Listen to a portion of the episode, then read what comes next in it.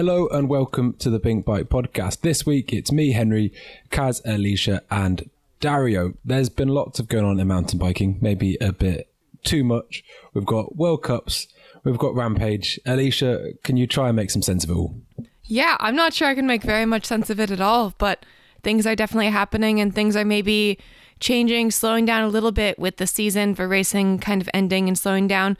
We saw the end of the World Cup season. You were actually there in Mont Saint-Anne just now. And yeah, it was as exciting as always. The women's podium is starting to look sort of familiar with Valley Hole on top, followed by Nina Hoffman and then Veronica Woodman rounding out the top three.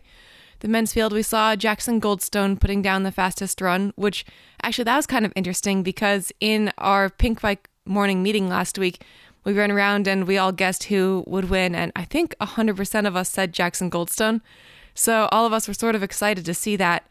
And then in second was Ethan Craik, who that actually I think, I don't remember or know exactly, but I think that may have been his best result ever. And then Loic Bruni, who not his best result ever, but also still really exciting and cool to see. Yeah, the weather was again exciting and wild, and the stakes were high, and I'm sure everyone was just feeling so supercharged. Henry, what was it like to be there in person? Yeah, it was pretty cool. I mean, I think the weather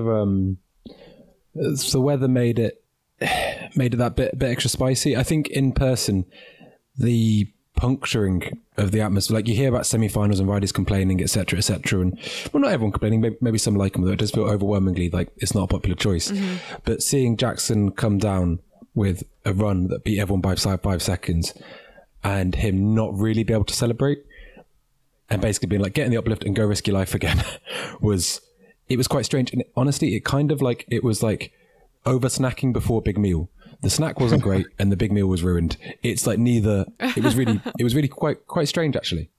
Yeah, that does seem weird. I'm really curious to see what they decide to do with that in the future. I think it's gone. I think, honestly, I mean, there's so much weirdness going on between like sort of the riders and the ESO. And it's kind of, to be honest, like from what I'm hearing, it's kind of getting a bit, it's kind of devolving a bit. But it's something actually Brian mentioned to me, and I think it's a really good point. Like whether we like it or not, this is a Warner Brothers thing now. This isn't a mountain biking thing. It's like it's gone from us. And if it's not Chris Ball, it's going to be some random person who has to look up what mountain biking is, and you know, digs up a review of whatever from 2003 and has no idea. And I think, I'm not saying everything's perfect, but I think there does need to be a slight coming together, because some of it sounds like it's devolving in not necessarily a great way. Yeah, scrapping the semis would be good. I'd vote for that. Scrapping the semis would be a good start. Yeah, also, I wanted to ask, but also, Henry, this is not quite related, but related to the race. When the last run, when Jackson was coming down, were you anywhere near the base area? And did you get to see the guy rolled off the course? Because that was some of my favorite footage of the whole weekend. Seeing the man in the cowboy hat get tackled. I'm afraid I didn't. Yeah. What was his deal though? Hey, well, a drunk guy. That seems so strange to. Yeah, as a drunk guy. But to ruin a Canadian rider's run. Yeah, I mean, I'm sure he's so drunk he didn't know he was ruining it, or maybe he even thought it was over. Who knows? He looked very drunk. But yeah, there's an amazing footage of him just getting, for people that didn't see, a spectator as Jackson was coming down, and basically it was only seconds before Jackson would hit the last drop. This guy, the drunk guy's basically in the race course. So a course marshal comes out, tackles him, and then rolls him, like log rolls him off the course, and then. Photographer Zach Faulkner like grabs the beer that the guy had dropped in the course as well, and then there's the whole thing. It was great, but also bad. So no one should charge a course like that. I was entertained by the footage of him getting rolled. But it's interesting to see the access changing around these finish grounds. Mm-hmm. Like, you know, in Leger, we saw them try to kind of, you know, airlift Benoit Coulanges out, and now they're doing like the human arms, and it is difficult because part of mountain biking that makes it so great is the access, but also these riders need to be protected, and you never know. Yeah, I mean, it'd be accident or act could happen. Yeah, I mean, you have to protect. You can't have someone get trampled. Like Jackson's like 2 feet tall. You can't have the crowd smush him after his best run of his life. You know, like it's not good. So right. Yeah, I think they'll have to figure out some crowd measures. Like obviously everyone wants to see their favorite athlete, but you can't just bum rush that and have carnage. So yeah, it seemed to work out fine this time. Like a bridge collapsed later that night though. That's true. That's pretty crazy. Yeah, that's pretty bad. Yeah, I think it was the people underneath the bridge that got... Oh, shit. That's bad. Yeah. Ooh, yeah, it's pretty rough. Wow. And basically, I looked at like the structure's actually okay, but it's actually like a massive panel in the middle just gave way, and people just like a trapdoor, isn't it? Oh my god, that's horrifying. Horrifying, yeah, totally. Brian sent me a worried text message and phone call to make sure I was all right. I went to bed at 9 o'clock. Good for you. I was in no danger. Yeah. Partying pays off sometimes. Damn. So also we have our friends who are really good at pedaling. So the final XCC and XCO races happened this weekend. Laura Steiger and Victor Koretsky won the XCC. Laura's been having actually a pretty crazy breakthrough right now, so that's cool to see. In the XCO, Luana Lecomte had another amazing race and took the win, despite actually getting a flat tire that put her almost a minute behind the leaders, and so she was on this kind of crazy catch-up game. And then second was Jenny Ristvetz, also amazing to see her make a comeback recently, and Puck Pieterse, really good to see. Well, it's not a comeback, it's kind of her first time exploding upward, but she's really doing it. In the men's, once again, we saw Tom Pidcock show some really incredible form and take the win ahead of Matthias Flueckiger, who also had some puncture troubles but managed to sort it out. And then rounding out the top three was Marcel Guerini, who I think usually flirts with the top 10, but getting third is a pretty incredible result for him. So glad to see that. Also, since that was the end of the season, we have some overall winners to announce. In the downhill, we saw Valley Hull and Loic Bruni take the wins for the elites, and cross country was Puck Pieterse and Nino Schurter. Really just kind of incredible all around for all those winners, so glad to see that. Moving on from cross country to almost the opposite other end of the spectrum for riding. We're also seeing everyone throw down in free ride right now for Rampage. We're in the final lead up, and yeah, pretty cool to see. Has anyone here actually been to Rampage? Nope. No. I've been down there, but not me. Nope, never watched it in person. Kind of, yeah. Actually, same. I've been down there. I've been in that formation a couple times, but not Rampage. I think it'd be kind of crazy to be there and be up that close watching as a spectator as these humans just a few feet away from you have maybe the most intense moments of their entire lives. That's, seriously? Yeah, I don't know. That would be a lot. Yeah. It's quite weirdly intimate, hey? Yeah. It's a weird type of intimacy that I'm not sure. Or like, I don't know how I feel about that. It's like observed intimacy. You're just watching people have really intense experiences and you're kind of just fly on the wall. I think I would go. I don't really know if I'd want to watch, but having walked around, even just looking at old features is scary enough. It would be gnarly to watch some of the stuff that's happening this year. Yeah, that's real. We've been seeing a lot of the freeride ladies actually go out, and they're sort of throwing down at like a grassroots, not official event right now. And that's been really cool to see. Like the progression's clearly there, but yeah, I don't really know what the future of all of that is. But yeah, I don't know. It'll be interesting to watch. Yeah, there's some good videos. I think Matt Jones had a video where he just had, he was standing underneath G's drop that he's building, and it's a 50-foot drop, 40, 60, I don't even know. It's a lot of numbers, and you could just see how tiny he was. It really gave you the scale of it, because sometimes that's the thing when you watch this stuff online or on TV or whatever, it doesn't really give the scale justice. But seeing a human on the landing, and then you could stack a bunch of humans on top of them to reach the lip. It's so wild. And exposure wild. This year, I'm not sure about it. Yeah. Like, I don't want to tell them not to do it, but I also want to be just like, you can chill a little bit and still, it's okay. Right. Like, I want them to succeed. Yeah. I just, don't like the risk of it going wrong. No. I remember being at Hardline a couple of years ago and seeing first hits and things like this. And I was there like, I don't know. Yeah. I just think cross country's underrated. Trail riding is underrated. The Red Bull hard trail ride. This is what we need, Who can look coolest on Blue Flow Tech? Right. That's what we want. You'd be so good at that, Henry. Yeah, it'd be tailor made. We should have like a style, Wicked Wheels front and back. Yeah, instead of speed and style competition, we'll just have like a straight up style competition, like just a bunch of rollers and little like things to jib off, and then whoever has the best style could win. Like Kate Edwards could be style world champion. Dangerously close to like rhythmic dancing though, and then I'm here for it. It's purely interpretive. Kate Edwards, rhythmic dancer. I want to see it. Yeah. No, that would be cool. I support this. Yeah. Yeah. Do we know why Cade didn't race the World Cup? I know why Cade didn't race the World Cup. we need to get, Kaz, can you put the lawyer on speed dial? And then at any moment, hit it.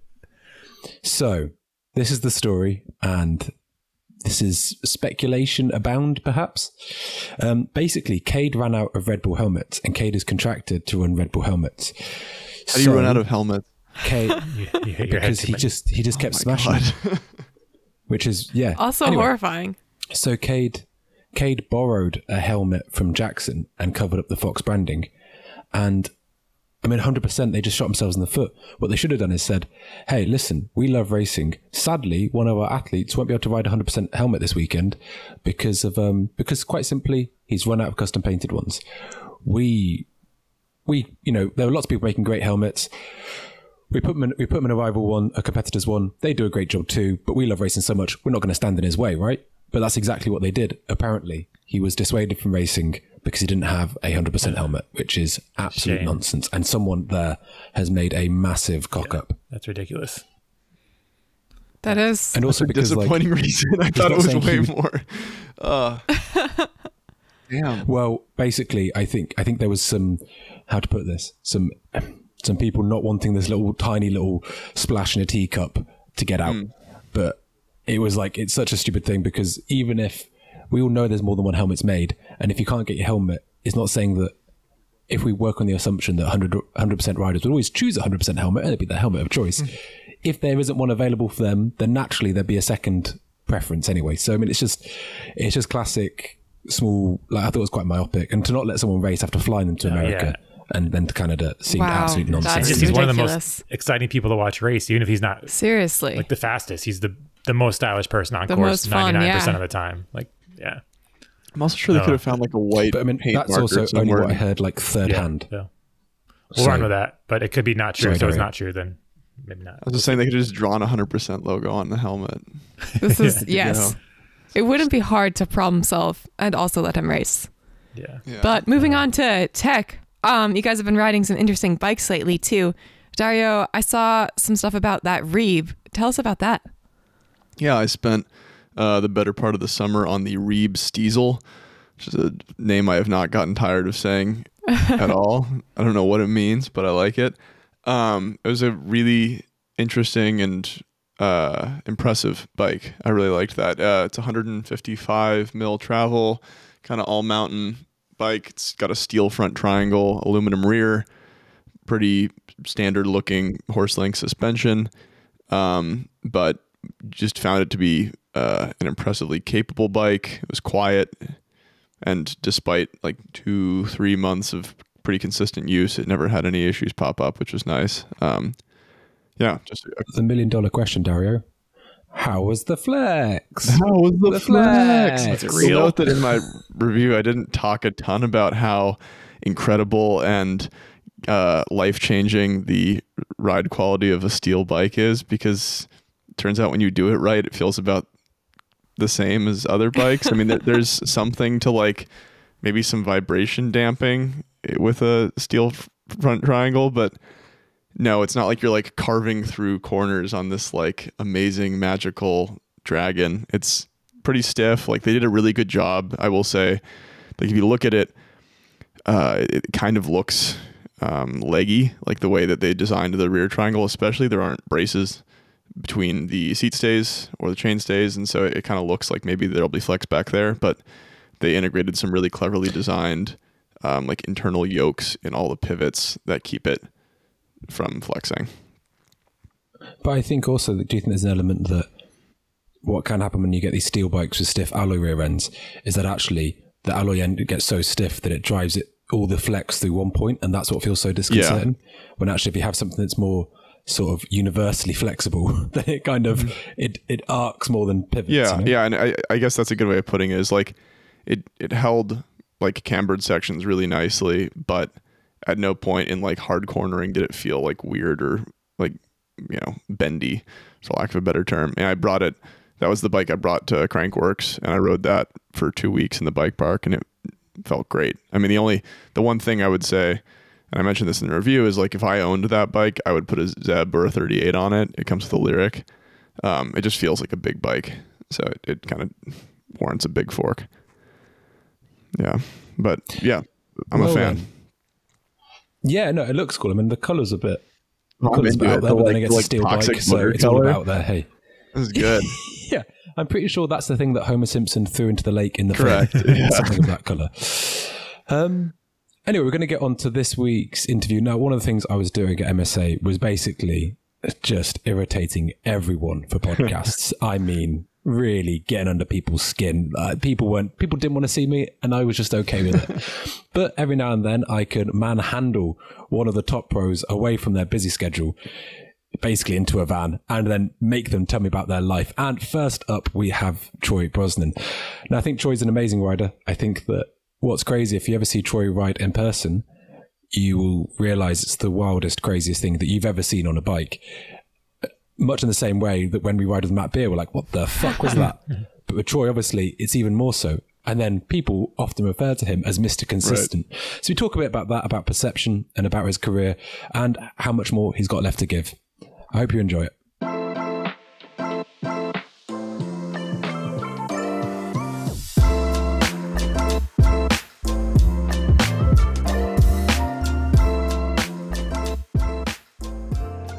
Troy Brosnan, thank you very much for coming on the Pink Bike Podcast. Now, you seem to have both been around forever and also have a lot still yet to give. I remember seeing this one interview with you maybe years and years ago. And can you just tell me the story of how you first got signed with Specialized when you must have been sort of 15, 16? You must have been pretty young, hey? Yeah, I was really young. What was I? It was 2009, so I must have been 14 or 15 in Whistler. So obviously I've done a few national rounds and hung out with Sam a tiny bit through SRAM Australia. So I kind of had a bit of a good in, I guess, from Sam. But yeah, went to Whistler on a Mongoose and rode all the Crankworx races as a junior. Like won the Canadian Open by passing two riders on track. That was crazy. And then also, won dual slalom. And then from there, I guess my results really shown that I can do it overseas, not just in Australia. And then, obviously Sam and the Monster Energy Specialized team at the time. It was Einhorse a year before, I think. No. Yeah. 2009 was the first year on Specialized. So they were Einhorse the year before, then went Specialized, and then in 2010 I was lucky enough to get signed by them. So it was a pretty cool story of going through, I guess, some national racing, doing really well, going overseas, getting a little bit of an inside look into the team and how they run.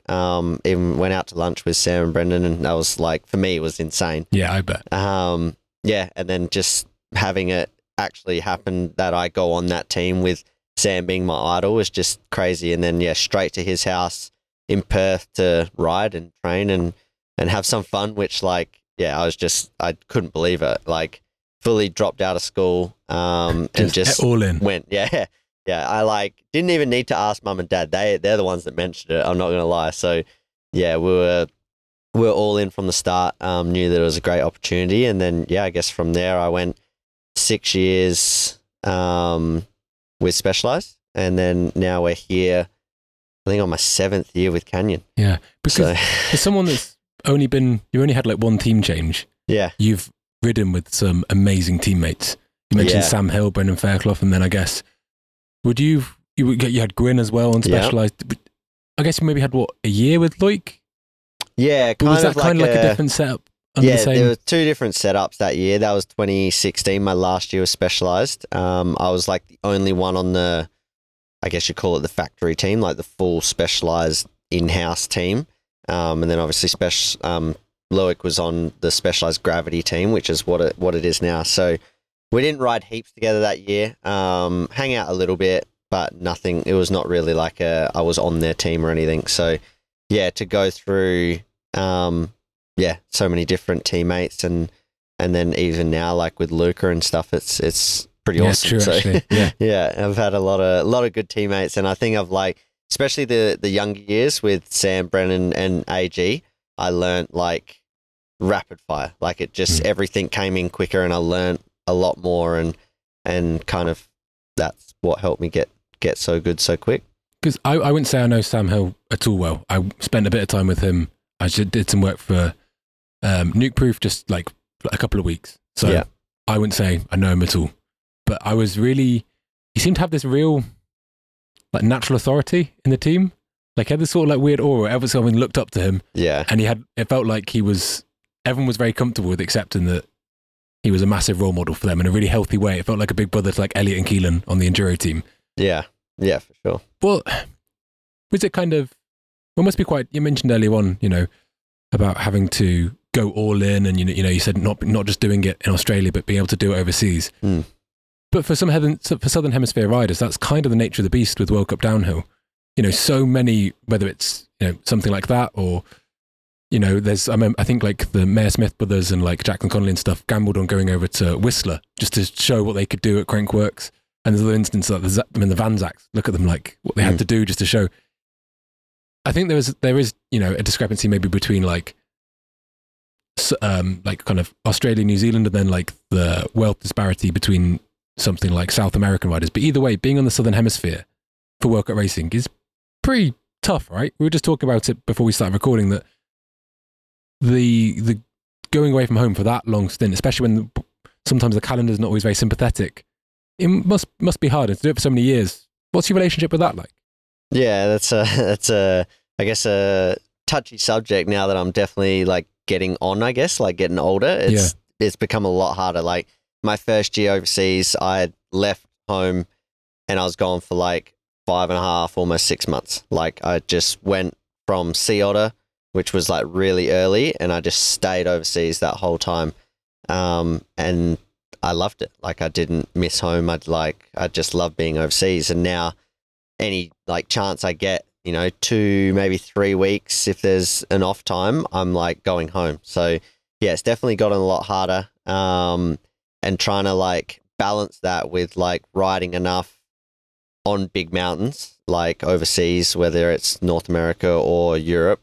But then also having enough time home to like, just re-energize yourself. Yeah. Like always going home is like a reset button. So yeah, it's definitely a lot harder now that I've got obviously all the family and stuff and the house at home, and animals obviously is a big part of it. But yeah, it's actually really funny when we come to races like Snowshoe and Mont Saint Anne and you see like the Europeans on your team, or you see some Europeans that have just arrived.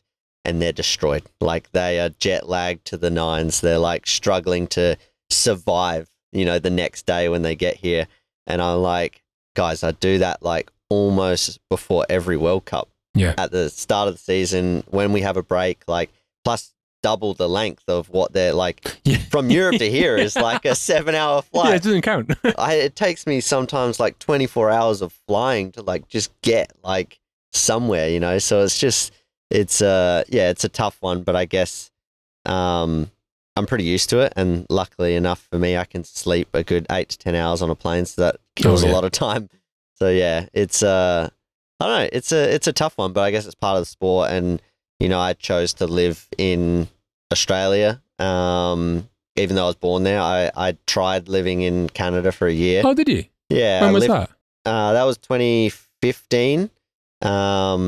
Yeah, I just decided like, all right, I'm going to try it. Did the whole summer in Whistler, just stayed back home there. Oh, super cool. And yeah, it was fun. It was good. My riding was really well, going really well and stuff. But yeah, just as soon as it started snowing, I was like, I got to go. Yeah. I got to leave here. So yeah, I think, and after that, when I went back home, I just think it was the right call to just stay at home. Although it's harder, I guess I've got the option to go a little earlier before a World Cup and ride and stuff. So that's kind of what I've been trying to plan on doing now. And if, you know, with all this sort of discovery coming in, they've certainly shaken some things up in some regards. If you could completely rip up the rule books of what downhill is, how many races would you want in a season? And would you want 4 in America, 4 in Europe, 4 in, you know, in Oceania? What would your dream World Cup calendar look like? Because I think of things like, you know, for example, in other sports, although they have more money and they make it easier, but they do have so many events. And people think, well, there's only 8 World Cups in a year, but if people knew how hard they were to get to, maybe they'd understand. Yeah, I guess the first, like, I would love to obviously do more racing. Like, I love racing so much that more racing would be awesome. But yeah, I guess the hardest thing for us is, like, some of the time we're in pretty remote areas that are, like, hard to get to, whether it's flying into, like, a airport that's pretty small or driving, you know, across countries to get there. So yeah, it does make it a little bit harder. I'd love to see, yeah, like a bit more of a diverse kind of calendar, I guess you could say. Like, obviously Europe is the main attraction. It's got, like, the most fans and the most people dedicated, plus the better tracks and the easier chairlifts. But I guess if we could start a season, you know, in May off the back of the summer in Australia and New Zealand, there's two pretty awesome venues that have held World Cups before. So that'd be pretty cool. And then there's also maybe some talk of, I don't know, Asian races or somewhere else. So I think it's going to slowly get there. And I think ESO coming in is going to help that get pushed, which will be pretty awesome. But I think it's, you know, inevitable that we're going to have a lot more Europe races than anything else. So yeah, even with, like, I don't know, the future coming, I think it'll be hard to go away from having a big chunk of the races in Europe, which is a little bit like, it's a hard one. Like, everyone loves riding and the racing in Europe, and obviously all the infrastructure's here as well. So it's kind of like how much money can the team spend in infrastructure in so many different countries. Yeah, so true. That's what I think it comes down to. So I think it'll be a slow burn, a slow process, but I think one day it'll be a pretty decent calendar with up to 15 races. Mm. It's funny going to the North American rounds, and they do seem a bit more rough around the edges. You know, the white tents, the clown tents in the pits. We're in one.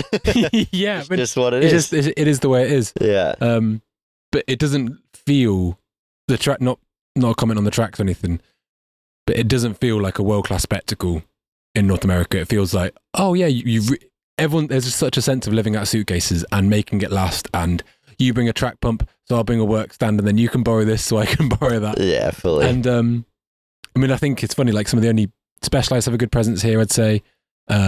Intense, but apart from that, everyone's pretty much just making it work. You know, they're like 9 teams in the Conti pits. They're all like the Conti commune. Yeah, the yellow clown tents. But I mean, yeah, it's a hard one. Like, yeah, even for us, like, I guess in terms of Mont Saint Anne, we've had a World Cup here. I don't even know since I was born, to be fair. So there's no shortage of a question of, like, why don't everyone have a big setup here, I guess? Yeah, true. But then it comes down to, like, you have, let's say you buy a truck or a trailer or something, you have a setup and you spend all this money on it. It's only one race. Mm. And then you got to store it. And finding storage is the hardest bit. So yeah, it's such a, like, oh, you know, we could make it look sick, but if we get more races in these other countries or continents, I guess that will help, like, kind of drive the look of the team and like the teams, I guess, and the teams wanting to actually send it and have a bigger presence. And if we look back across your career, I think the word that people might use to describe your results has been unbelievably consistent. Is that something that in some ways is like a double-edged sword? Because you've been so many times third in the overall, maybe 2 or 3 times, something like that. Yeah, if not 4. Yeah. I mean, it's been amazing, and when it comes to probably podiums in the last 10 years, I imagine you're very, very, very high up there. Yeah. But maybe not as many World Cup wins, or, you know, you see some people come in and have, like, burn really bright for a season or two and just do a smash and grab and get loads, as opposed to sustained podiums over the years. How do you feel about, like, the tag or the description, you know, super consistent? Yeah, I mean, it is like a bit of a weird one. I obviously love it because I've been up the top for so many years. But yeah, I think I was top 3 overall from 2014 all the way to the end of 2019, wow. Except for maybe I missed out on 2018. So, yeah, it was a fair few years in a row where I was, like, on the podium almost every race and just way up there.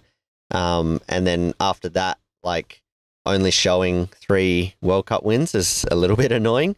I think, like, I've always known that I've had, like, pretty good pace, but not, like, the rawest speed you could ever bring, I guess. Like, not like your new age riders where they've just got this raw speed, but a lot of them don't finish a run at the same time. Yeah. So, yeah, it's a, you know, when I'm feeling super confident and actually riding fast, like I feel like my 3 race runs that I've won, I feel like I could have done that race run another 100 times. Yeah. Like it was easy, yeah, which is weird to say, but everything just worked out and I was just riding, you know, a lot better than, you know, what everyone else was that day. And trying to find that is one of the harder things for me, like to find the edge of pushing that hard, but then not crashing. So yeah, I think, I don't know, I don't mind being called Mr. Consistent at all. Like I feel like it's not a bad tag to have, I guess. But I, for sure, if you were to ask me, like, would you rather have that consistency or have like one world title, like in terms of the overall or the rainbow jersey, I would probably throw all that away just to win just once. So that's how bad I want it. The overall has been so close so many times, and it's it's been pretty hard to like not get one of those. Yeah. And then at the same time, you know, I've gotten really, really close to world championships wins. You know, I've gotten seconds that, well, 1 second, 2 thirds and a 4th and then a 5th this year. So it's like technically I'm within a second every time that I'm on form at Worlds, if not like under half a second, but I just haven't like fallen on the right side of that second. So yeah, it's been a little bit harsh. But I still feel like I got a few more years in me and the best is yet to come. I think like these last couple of years have been pretty hard trying to keep up with the younger boys and their pace and stuff. But I've learned actually a lot with, you know, watching them and seeing what they're doing. And it's getting to a point where it's like, you know, I need to stop focusing so much on the training aspect and just ride my bike again. I think I've gone into a bit of a rut where I've just thought performance is going to be 100% better with just training and just getting fitter and stronger. But then I've kind of sacrificed time on the downhill bike. So yeah, I've seen that a lot the last 2 years. And I think, you know, I can make that change at the end of this year and be ready for next year. And so what, you know, you've had your World Cup wins, I mean, because your first one was at Fort William, I'm right in thinking. Yeah. And it was on that red and white Specialized, was it? That demo? Yeah. Yeah, the newish demo. Yeah. What year? Because your World Cup wins kind of more spread out and you've had all this consistency. What was there a year that you said, or you look back on and think, that's when I was riding at my best, or that's when I was able to execute at a level that I hadn't been able to before? And if so, would you be able to identify that year? Is there anything you're trying to like recapture almost? Yeah, I think... it's a tough one. Like I think there's been my most consistent, and I feel like the year. Well, then saying that the other years are good as well, but I think that's the thing with getting so much consistency. Yeah, right? Exactly. Obviously, like the first World Cup win was amazing, and then that was my breakout, like going for the championship year in 2014. I got like a World Cup win. And then the week after got second to Greg that got second to me at Fort. No, he didn't get, that was in 2017, sorry. 2017, when I won Andorra, I beat Greg Minar by like 0.2. And then the weekend after he beat me by 0.2 and I got second. So that year felt like once I got that World Cup win in Andorra, there was like nothing really going wrong. And that was a really good, I guess, closeout to the year. And I got second overall, which was pretty awesome. But the amount of work that we put in before the 2019 season, with like Dave Garland, and my mechanic Aaron was like incredible. Like we fully turned that canyon into like the most like slackened out head angle, cups like forward on the bike that wasn't really getting done too much back then, and just like all these things to like with suspension and data and everything to make it work. That was like a really big kind of push in the right direction, and I landed like the first 3 World Cups. I think I was top 3 every race, and it kind of just like, I remember that year, like I didn't win a World Cup, but I felt like that was the year that I could have like really pushed and done something, but it didn't fall the right way. And then you go on to like probably the last year that I felt like I really had a shot was 2021. I rocked up to the first World Cup in Leogang, and it was complete muddy. The year before was world champs in 2020, and I crashed in finals, and I was like up by a second before I crashed, so I was angry when I came back in 2021.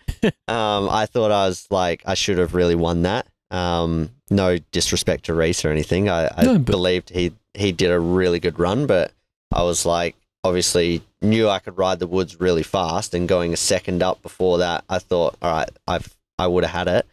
So yeah, 21 qualifying, I think I won by like 7 seconds. Wow. I just was like not taking like no for an answer. I was going to win that race, and I've never come to a first World Cup and done amazingly. I've always like slow burned to the end of the season and done well at the end. So yeah, qualified first and then won the race, as it dried out and stuff.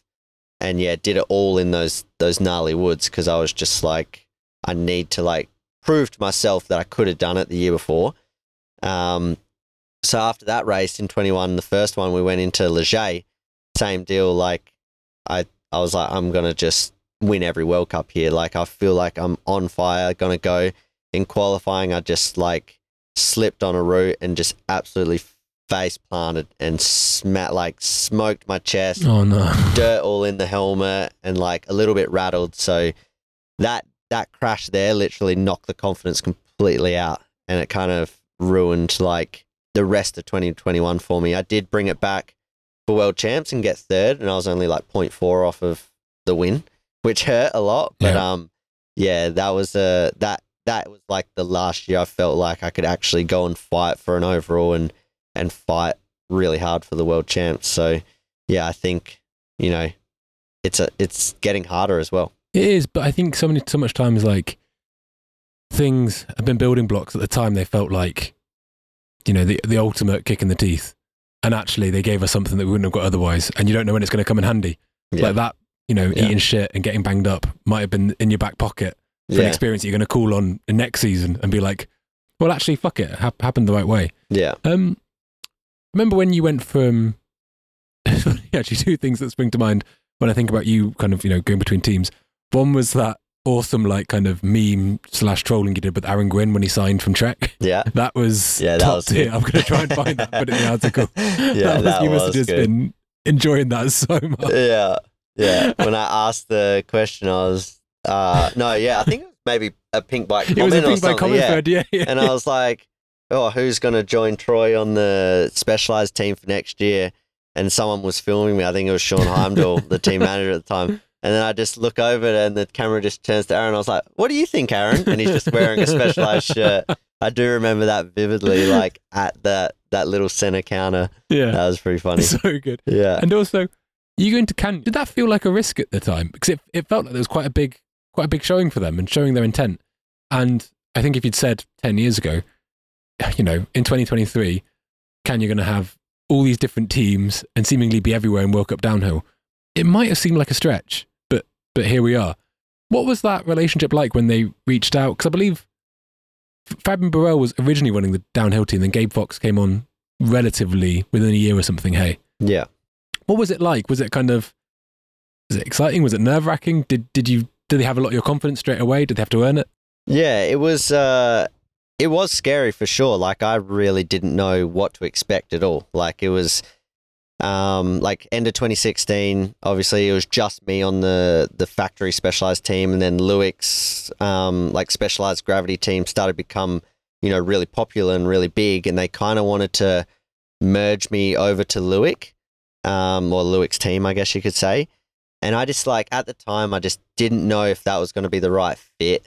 Obviously Luik and I are like really good friends and there's no bad blood or anything, but I just just wasn't sure about being, I guess, on such a French team, and everyone's so driven for Luik. I didn't know how I was going to fit in there. Especially when you're from the factory team are going over, and it's not like they're coming to specialized factory. Exactly. Yeah. So that was really hard. And obviously at the same time, Canyon hit me up, and it was, we call him Fab Dog, but Fabian Burrell, hit me up and said that they've got a team coming, and I was like, okay, I know Canyon as a brand, but they haven't had a team before. So I was like confused on what was, were we going to get a race truck? Were we going to have tents over our heads for the first World Cup? Like, what were we actually getting ourselves into? And it was really tough. Like, once I signed and actually made the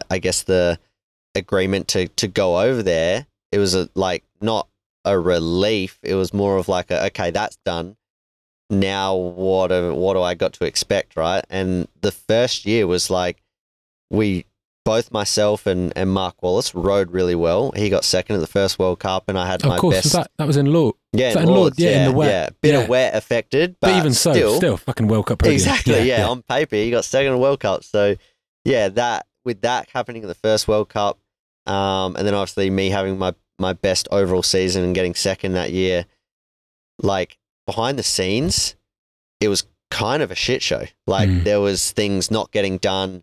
There was a new manager on that, kind of was struggling a little bit, and everything was new. So trainer bikes, those things were kind of not forgotten, but not thought of ahead, enough. So we got to the first World Cup and we're like, hey, where's our trainers for the trainer bike? And it was like, shit, we don't have any.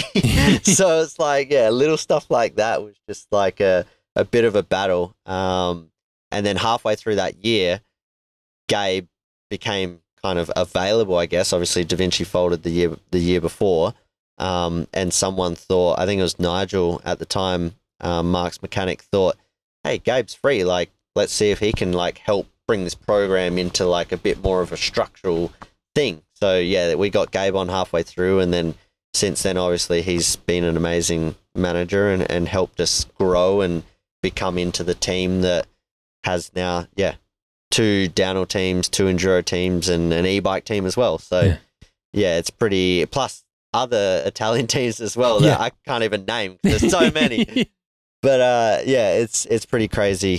Gabe and Fab, they both oversee all the teams, and it's a lot going on, but it seems to work, and we have a pretty fast bike at the moment, and it's been a journey, but where we're at now from where we started is a massive, massive step. Yeah, I mean, I think casting our minds back to 2017, I think it was really interesting because there were actually 3 German teams that rocked up with really big motorhomes and really big presence. Yes, there was Canyon. There's also Radon, with Manon Carpenter. Yeah. And there was also Cube.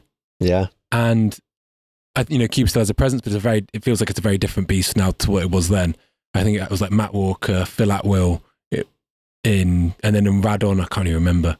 Yeah. But anyway, but it just felt like everyone was like, wow, we're just going to get big trucks and we're going to, but I think Canyon, maybe it was, they had the commitment there at the time or whatever, but they're the only ones still here because it actually takes a huge amount to run a World Cup team and to have the investment, and it's not like a YouTube ad where you know what you're going to get, right? It's a bit of risk which brands might not necessarily be in for. I think Canyon as well is a really interesting brand because I think especially over the last couple of years they're really getting the hang of mountain biking, to be honest with you. I think without bagging on them, I think some of their old bikes were interesting, maybe was a shade too conservative in my opinion, but now their bikes are some of the most radical. Most of them have a radical element in there somewhere, whether it's the new Storide with kind of quite wild sizing, whether that works for you or not. There's no point. At least they're doing something interesting. That new Neuron is out there and alive, and I think it's actually really cool. And I think one of the bikes that was really important to that was the Sender. like, it's such a pragmatic bike. It's such a, like, it seems like from the outside, like such a genuine race bike, had all the adjustments that some of the other bikes don't even have now, you know, and it's maybe two, three seasons it got released. Did you have much of an input in that Stender, or was it kind of just delivered?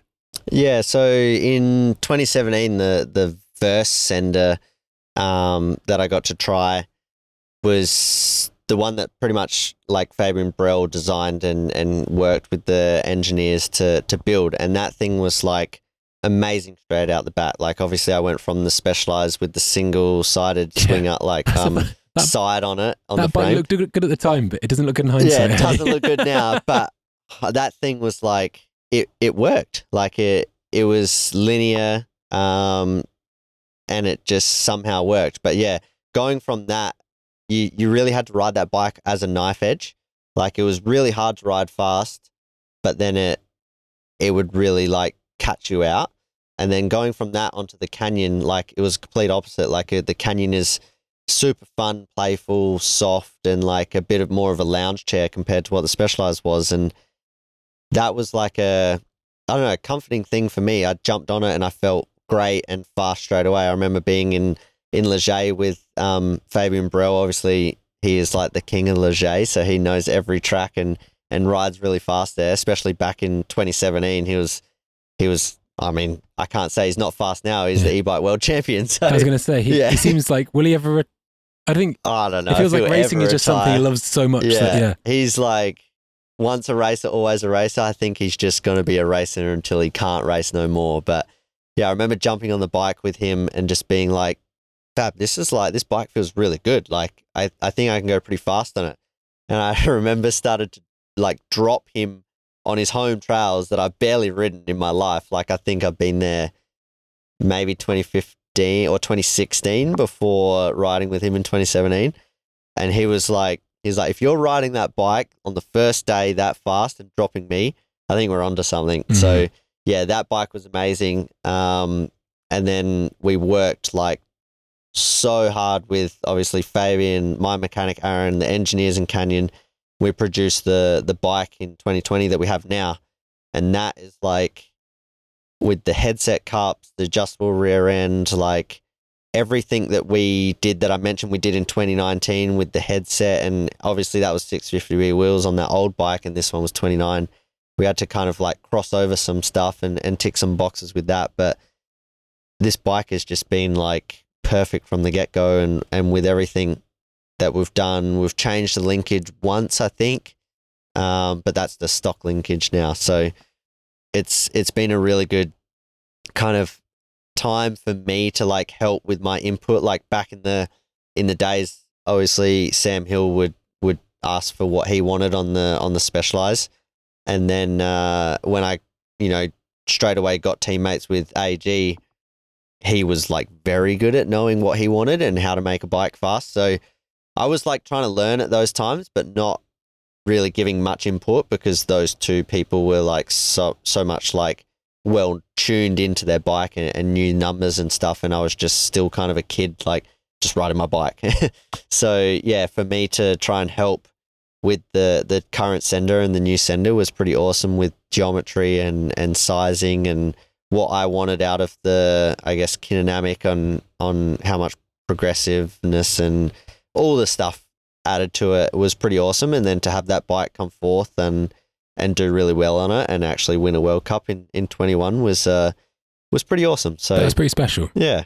I heard something years ago. I don't know if this is necessarily true. It might have been through the grapevine, but there was a period. It would have been probably like 2017, 2018, where you were having instances where you were maybe having, doing wheels because of inserts, or you had a period of doing a fair amount of wheels. And apparently I heard there was something to do with the insert in that or the suspension setup.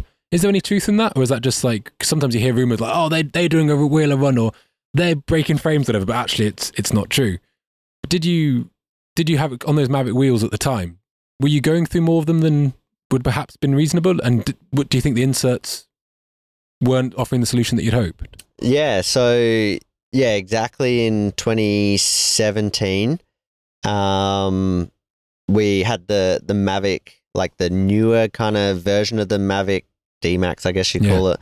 But it was really soft, like straight pull, like bladed spokes. They all had the gloss sort of finish, I think. Yeah. So that was like, it was a hard one because they were like really soft and compliant. So they had so much traction, but we were just absolutely imploding them. So at the start, we were like, all right, let's put like inserts in and try and actually ride them with inserts so we don't blow up wheels. And we just kept blowing it up and we couldn't figure it out. And like, even at times, I remember the first one in San Romolo, like pre-season, we tried to fit an insert into the rear and we had to use, like, the tires were really tight and the insert obviously doesn't allow for much more room. We were using metal tire levers and we actually pierced through the rim with the metal tire levers.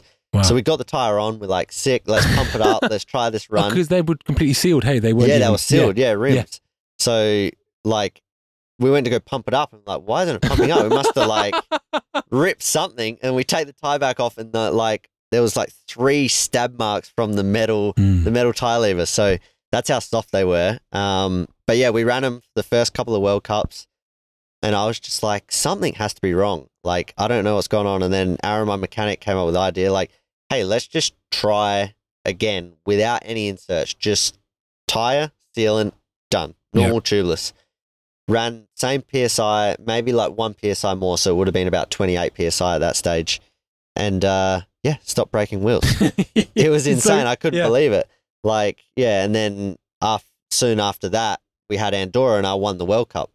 So it was a real weird one. And I remember being in MSA, where we are right now, it was 2017, so that same year, I literally did a rim on the rear every run. Every single run. Like every second run, I would have a flat tire from halfway down, 3/4, a quarter, like whatever. Like at some point, I'd have a flat tire and every other run than that wouldn't be a flat, but the wheel would be tuckered, like couldn't ride it again. Wow. Even the front was like getting maybe 3 runs out of it.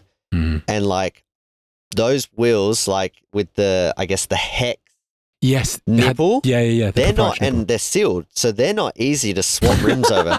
It's not just true. Putting a drill in the top of a DT rim and just all the way around and lacing it over. It's like your hand doing 28 spokes. God. And they were 28, not 32. So they were just like, I think Aaron was just like ready to quit at that stage. He was so done. But yeah, like, and that I think that year was my worst result in MSA because I just didn't get practice. Mm. Like I was just getting halfway down, imploding a wheel and then not being able to ride the rest of the track. So yeah, that was a really tough year. And those rims were like, way too soft. But then we go into 2018, we got an updated version, like a completely new wheel, J pull, I think it was 32 hole, and the rims were like bulletproof. Yeah. Couldn't break them. Like I was trying to break them and I couldn't, but they were like overdone. They were like stiff, twinging everywhere and too much. So it was a hard one. We did love coming to Mont Saint Anne in 2018 though, and like didn't break one wheel. It was pretty nice. So right. I got some good practice there and I think I did pretty well. I got on the podium or something. So yeah, it's a tough one. But I mean, wheels these days, like even the wheels that we're running right now, we're running the spokes pretty loose and trying to get compliance out of it and just trying not to break them because it's that fine line between having a stiff wheel that makes it to the bottom, but then having traction to win. Yeah, and do you what rims are you on at the moment? Do you alloy carbon? So we're on alloy for sure. We did at the start of the year run the new ones. And is this Mavic still? No, this is DT. This is DT. So since 2019, we've been on DT. And my go-to has been the 471. I was going to say the classic. Yeah, the classic enduro rim, I guess you could say in quotations. So yeah, that one for me being narrow, it's 25 mil. It just sits the tire, like especially the 2.4 Maxxis tires, it just sits it in like the perfect shape that I like. And even like Loic Bruni and Finn and stuff run the 471 because it's got the compliance, but it also has like enough protection to kind of get you through. Yes. And but for racing at the highest level, I mean, for practice, it's not so great, but really, it's going to sound bad and people are going to wince at home, but really a good alloy wheel is one that is compliant enough and soft enough that it gets you to the bottom, but you don't use it again in terms of a final, you know, like, yeah. If it, then it's just been doing its job. It's like bottom out on a fork almost, you know, you want to use it occasionally. Yeah. You don't buy 200 mils of travel and only use 180. Like you've bought the full 200, you might as well use it. But yeah, honestly, like if I have a really good race run, my rear wheel is like almost touching the frame. Yeah. That means I've like pushed hard. I've gone offline a little bit or something and hit some stuff that I shouldn't be hitting, but it's just the name of the game. You got to do it right when you go fast. And, as maybe a slightly, I think in some ways kind of your riding is, well, it's incredibly smooth. Like watching you see turns and stuff, your body position is like absolutely textbook. It's slightly lighter. So in some ways you're probably putting a huge amount of flex through the frame, but in some ways you maybe get away slightly easier, but then you're known to dip your heels and charge. What's your relationship with stiffness and compliance? And do you have a way that you seem to want to go, or do you want like a stiff frame, flexy wheels or vice versa? You know, what's your deal? Yeah, it's been hard over the years. Like I feel like when we got that first Specialized with the single-sided frame, like the front triangle was really flimsy, and the rear triangle was pretty stiff. And we tried to like bend that back a little bit, but to be honest, at the time I didn't notice too much on the frame side. Like that's where AG was just going mental on like pulling carbon off of the frame and doing all this stuff, and I was just thumbs up in the corner like, cool, let's do it. But yeah, since then, like for me the frames, I guess I've been lucky with Canyon. They've done a lot of research and they've found the right stiffnesses and whatnot, that it hasn't been too much of a hard one for me on the frame stiffnesses. In terms of wheels, I would say I would like a more, I guess, like looser, compliant wheel than a stronger one. I feel like, especially with me, with being lighter and like you're saying, a bit more of a smoother rider, I can get away with, you know, less spoke tension and lower pressures. But then you've got someone like Luca, same bike, same team, same wheels last year as me, 471s. He probably didn't break as many wheels as I did. And he's, I don't know, almost 20 kilos heavier than me. It's crazy. So it's so much of like I don't think it's how much you weigh, it's more how you ride. Like he's very smooth and planted, like with his back wheel, that he doesn't kind of like bash into shit and like, and really smash it. So I don't know, like it's a tough one to try and find the balance of the two. Cathro did the whole of last season on one set of wheels. One set of wheels. In fact, he has this set of wheels, right? Check this out. No way. Yeah, he has this set of wheels. It's like a family heirloom that was his first set in the Santa Cruz Reserves. And the reason that he stopped running them is because he fatigued the spokes so bad they started breaking. No way. Mate, you didn't touch them. Oh my God, that's insane. They were the red hubbed wheels. Everything else is I9. Basically, we had a rim sponsor, not a hub sponsor. So I9 supplied the team loads of hubs, which we built up. But Ben had his like lucky red set of Chris King hubs. That's insane. And dude. I can't even believe that. That's just, you can hear his rims on his GoPro. I don't get it. Like, it's like ding, ding, ding, ding. You know? How can it make noise but stay in shape?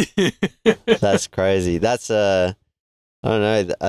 That as a sponsor would be easy for the sponsor. Sponsor's be like, dream, here's man. One set of wheels. Good luck. Easy for the mechanic. It was great, dude. Just like gave him a crisp high five in the morning, and that was that. Yeah. If we look at how to put this, you know, you said that Aaron Gwynn was really good at sort of identifying that.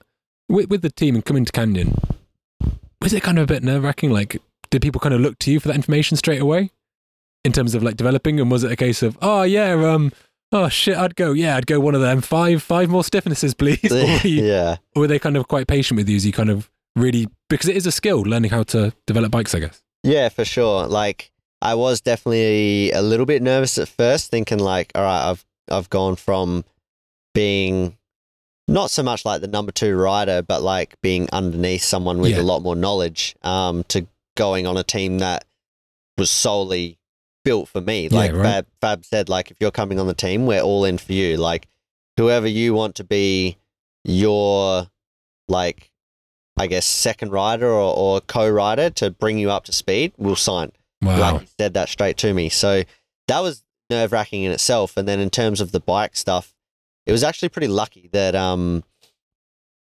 that Fab was there. Like, obviously he is so insanely R&D focused and tuned into the bike that straight away he started talking to me about the stiffnesses of the Specialized versus Canyon and stuff. And he's the one that's probably helped me the most, like, learn about, you know, the geometry and engineering and stiffnesses and all of that. So I think that was like a pretty good relief knowing that he was going to like be all in for me in terms of coming to Canyon, and then also like be behind me with the bike on how it needs to work and how it needs to be. So yeah, it was kind of, it was a hard one, but it was kind of cool at the same time.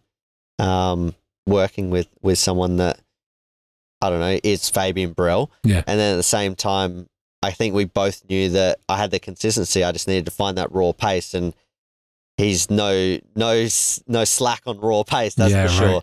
I feel like he didn't have much consistency and he just had straight out balls to the wall. So, we're still to this day working out how I can like unlock that little bit more of like the go button and not so much of the overthinking and consistency kind of thought process that I do into these races. Your mechanic Aaron, you've been with him for a number of years now. Yeah, it feels like one of the longer, sort of one of the more consistent like mechanic rider pairings. Yeah. Were you friends from back home? How did that come about, and what do you think is that he gives you that works so well as a pairing? Yeah, so back in 2015, I like needed a mechanic, I don't know, a couple months before, like things happened in the background, and my current mechanic at the time couldn't do the next year. And I was like struck. We were trying to figure out who to get. And, I kind of was friends of friends, I guess, with Aaron. Like, obviously we knew each other. We've ridden at the dirt jumps in the friends group together, but we've never actually been like complete friends, like gone over to his house or anything like that. So I knew that he worked at a bike shop. He was like, I don't know, just under the head mechanic, and he was kind of just working on bikes, and that was his job and his go-to. And at that stage there was no one, you know, 2 months out from the first World Cup, not many I guess mechanics World Cup, are gonna be ready for it or even available. So yeah, I actually asked his cousin that I ride a lot of dirt jumps with back then, and I was like, hey, what do you think about Aaron for a mechanic for me next year? And he's like, I don't know, man, give him a call. And I was like, all right. So he gave me his number. I called him up and I was like, hey dude, how's it going? He's like, yeah, good, what's going on? I'm like, hey, blah blah blah, do you want to be my mechanic? And he's like, what do you mean? I'm like, well, this has happened, when I need a mechanic for the first World Cup at least. And then there was like the first World Cup and a bit of a break. So they're like, they kind of are happy to bring you on, see how you go, and everything's good, like then start paying you and pay you for that one and get the ball rolling. So he's like, all right, give me a bit. And I'm like, you've kind of got about 2 days to work this out. And he's like, shit, all right. I'll call you back. And I'm like, all right, 2 days, I'll chat to you. I think like 2 hours later, he asked his girlfriend, which is his wife right now. Wow. And he called me back and he's like, yeah, let's do it. Sick. So yeah, that happened, came over for the first World Cup. And then obviously we, you know, since that phone call, we started hanging out heaps, and now he's like easily my best friend. So it's like, I don't know, I guess it was meant to be, I guess you could say. Yeah. Like he was at the bike shop, but kind of getting a little bit over it, obviously. The bike shop's not somewhere you kind of want to spend your whole life. And this opportunity came up and he went, screw it, let's do it. And since then, yeah, we've been an amazing pairing. We are very similar, like love all the same activities, look the same height, same size, wear the same size clothing. I don't know, it just works really well. So, and obviously at the time he was living 10 minutes away from me, and now he only lives 15 minutes away from me. So at home, we do everything together, whether it's riding or golf or, you know, moto, whatever it is, surfing. we're always doing it together. So it's been a pretty awesome relationship, and then turn into this amazing friendship, I guess you could say, where it just feels like, I guess, brothers at this point. Yeah. Does the relation? Do you ever have any heated exchanges at all? Like, because sometimes you can be so close to people when frustrations, it can become an outlet, right? Yeah, for sure. I actually don't think we've ever had a really heated argument. I can't imagine you were particularly... I imagine you're quite a chilled out rider to work for. Yeah. Is that true, would you say, or are you quite... Yeah, like I don't ask much, and I feel like when I do ask for things, it's like very like warranted. Yeah. Like it's because I think it's really going to be better and it's going to be for the best of both of us. But we're both just Aussie kids just traveling the world. Like there's not much to be angry about, right? Good idea. Yeah, we've barely had any heated argument, like definitely no heated arguments. Maybe we've been a little bit annoyed at each other, but we're also just guys and we get over it pretty quick. Yeah, so nice, yeah, it's been a pretty easygoing relationship, and like obviously I can just fully trust in him on the bike, like just give him the bike, tell him what I think needs to be changed, he changes it, and then I just jump on and off we go. So never had any doubts in his work. One last kind of, basically, you know, with these podcasts, I obviously love downhill mountain biking, and so I just turn into a super fan, and I can just go straight to the source for my small curiosities about spoke tension from 5 years ago. With all the hype of kind of fanfare around that Commensal when it started winning in 2019, the word decoupling drivetrains, all this was very important. But actually, there was a Canyon bike that had a very kind of like an idler gear, almost a neutral gear, that you were riding for a bit of time, which would have given you potentially many of the benefits of something like a idler equipped downhill bike without some of the complications, but a different set of complications. Did you ever race that system where basically you could choose, I suppose, like a smooth gear on your cassette, and then it would be decoupled and you wouldn't get any pedal kickback, and then you'd choose to go back into drive? Did you ever race that system, or did you just... And what was it like? Was it kind of a bit scary, like coming in like, shit, am I going to be able to get a crank? Am I in the right gear? It could have been quite sketchy, no? Yeah, it's a touchy subject, because let's just say I got in a little bit of trouble for doing this. Yeah. Our folks at SRAM weren't too happy about grinding some teeth off of a cassette. But put it this way, in 2017, I won Andorra with that. And that's all I'm going to say. Yeah, no, that speaks. So that speaks volumes. Yeah, but yeah, no, it was a little bit sketchy, because you know you've got areas where the chain could like drop off and get caught. Obviously, there's no teeth on the cassette, so it could drop off and get caught in between the cassette and the frame super easily. Or I forget and go to pedal and go over the bars because there's just nothing there. 800 watts and So yeah, it was tough, but I guess that track at Andorra was flat at the top, and then when it started to go down at the bottom steep, there was no pedaling. So yeah, it worked pretty well. But yeah, I'm not really allowed to do that anymore. So I think if I want something like that, which right now we've got the O-chain that kind of helps. But yeah, apart from that, might have to go to a Commensal kind of look of frame for Canyon, or just say goodbye to your SRAM sponsorship. Yeah, exactly. Which we don't want to be doing. We don't want to do that. And like final question, as I said, you've had some amazing teammates over the years. You've also had this career, kind of competing and going toe to toe with just some of the best of the last decade. If you were a team manager and you can pick, say, two male elite riders to be part of your team, not yourself, of the last 10 years, which was it like? Do you think it'd be like 2011 Gwyn? Do you think it would be 2019 Piron? Which for the time you're like, holy shit, that person is on one? Yeah, that's a hard one. Because in some of those periods, like those riders, there just wasn't an answer to them. Yeah, it was just there was nothing that anyone could have done. They were just doing what they wanted that day. Yeah, 100%.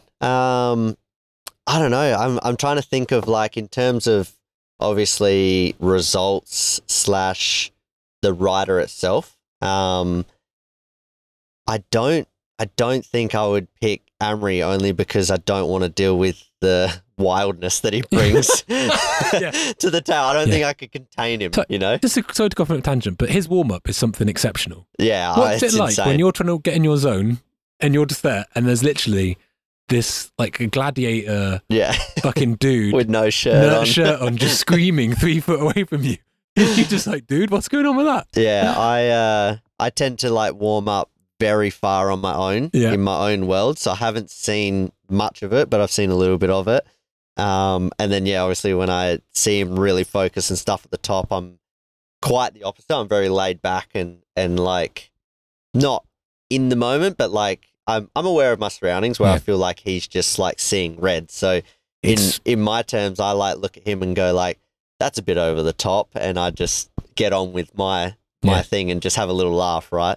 But for the listeners, just to explain, like basically there's shouting, there's shaking. Yeah. There's like jumping, running, like it's absolutely. It feels like an earthquake happening on the ground. There's that much going on. It feels almost something like he's like a shaman of some sort. Yeah, veins popping out of his forehead. It's wild, and I always just think I'd be there, like just like checking tire pressures. Yeah. I'm just there looking at him, and I'm just there like, fuck, this is really intense. Yeah, you would not go up to him and tap him on the shoulder at that point. No.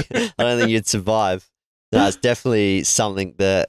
Yeah, I don't think many other riders do anything quite like that, but hey, it works. It works for him. Maybe I need to start running and jumping and shouting. Oh, man. But back to the question, is it too hard? Yeah, I think going back to the question, like, I really found when I was racing AG in 2014, I got my first World Cup win, and we were 1 and 2 in the points. And I learned so much from him that year. I think going back to 2011 AG, where he was like 2010, 2011, I can't remember the exact year. Must have been 11 and 12 when he was on Trek, and he was unstoppable. He was just like, people couldn't believe what was actually going on and how to beat him. Like he would crash and still win.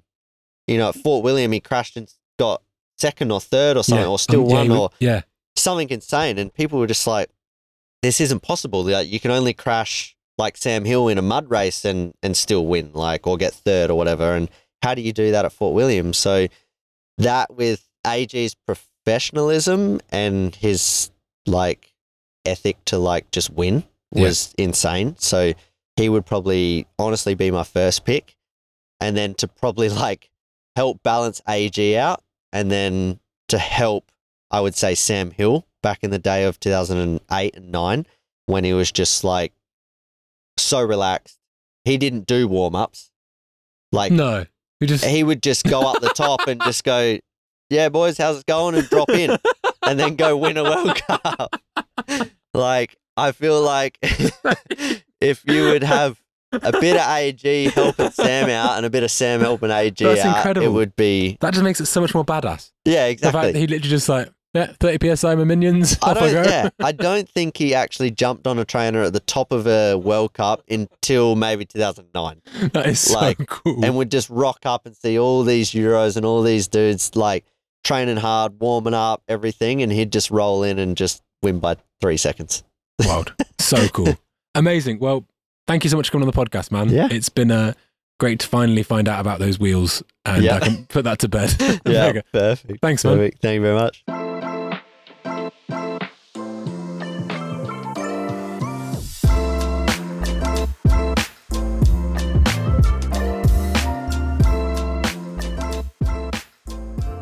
And that was a chat with just such a nice man, Troy Brosden. Honestly, all these riders, joking aside, were so polite. I think we might try and go to like a 2-week cadence just to get through them, because I got so many. But I was amazed at the access that people were willing to grant, and also, you know, just as a fan of the sport, sitting down and asking the actual questions about the actual thing is just the best. Shall we go into Music Corner? Kazuma, you are the man of sartorial elegance and taste. What hot type of mumble rap are you bringing this week? This is the opposite of mumble rap. It's actually very, very clearly enunciated. And it's from 1982. And the album title is Nebraska. And the artist is Bruce Springsteen. Oh. Yeah. Ooh, shit. And I'm not a huge Bruce Springsteen fan as far as like the ones everyone knows, you know, but this album, I think I listened to it a couple times a year, kind of around this time when it just starts getting darker and a little gloomier out. It's a gloomy, very dark album about a murderer and his girlfriend.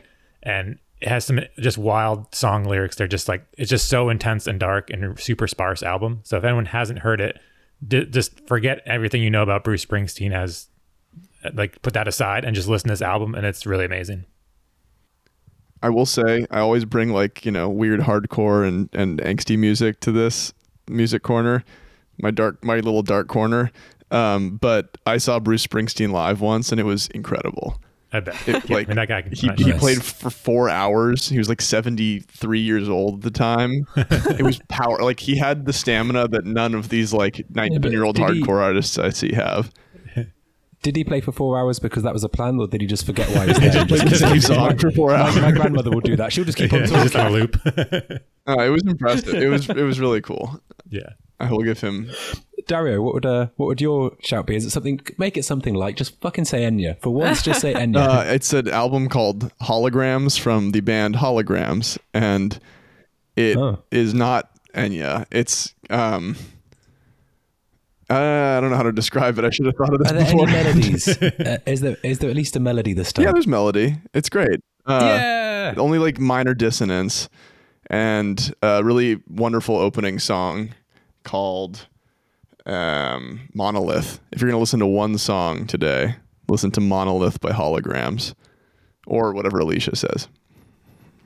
Oh no, I can't follow that. Your time is now. My time is now. I'm making a swift left turn. I actually wrote down a music corner suggestion that I was gonna suggest, but now that they suggested Enya, I think I have to change course a little bit. There's a video on YouTube. It's a duet from Dua Lipa and Elton John. Ooh. Doing Benny and the Jets. And I've seen that. It's a good video. Yeah. I'm just gonna go with it. Yeah. Good. That's my least favorite. I don't have Elton much John else song. To.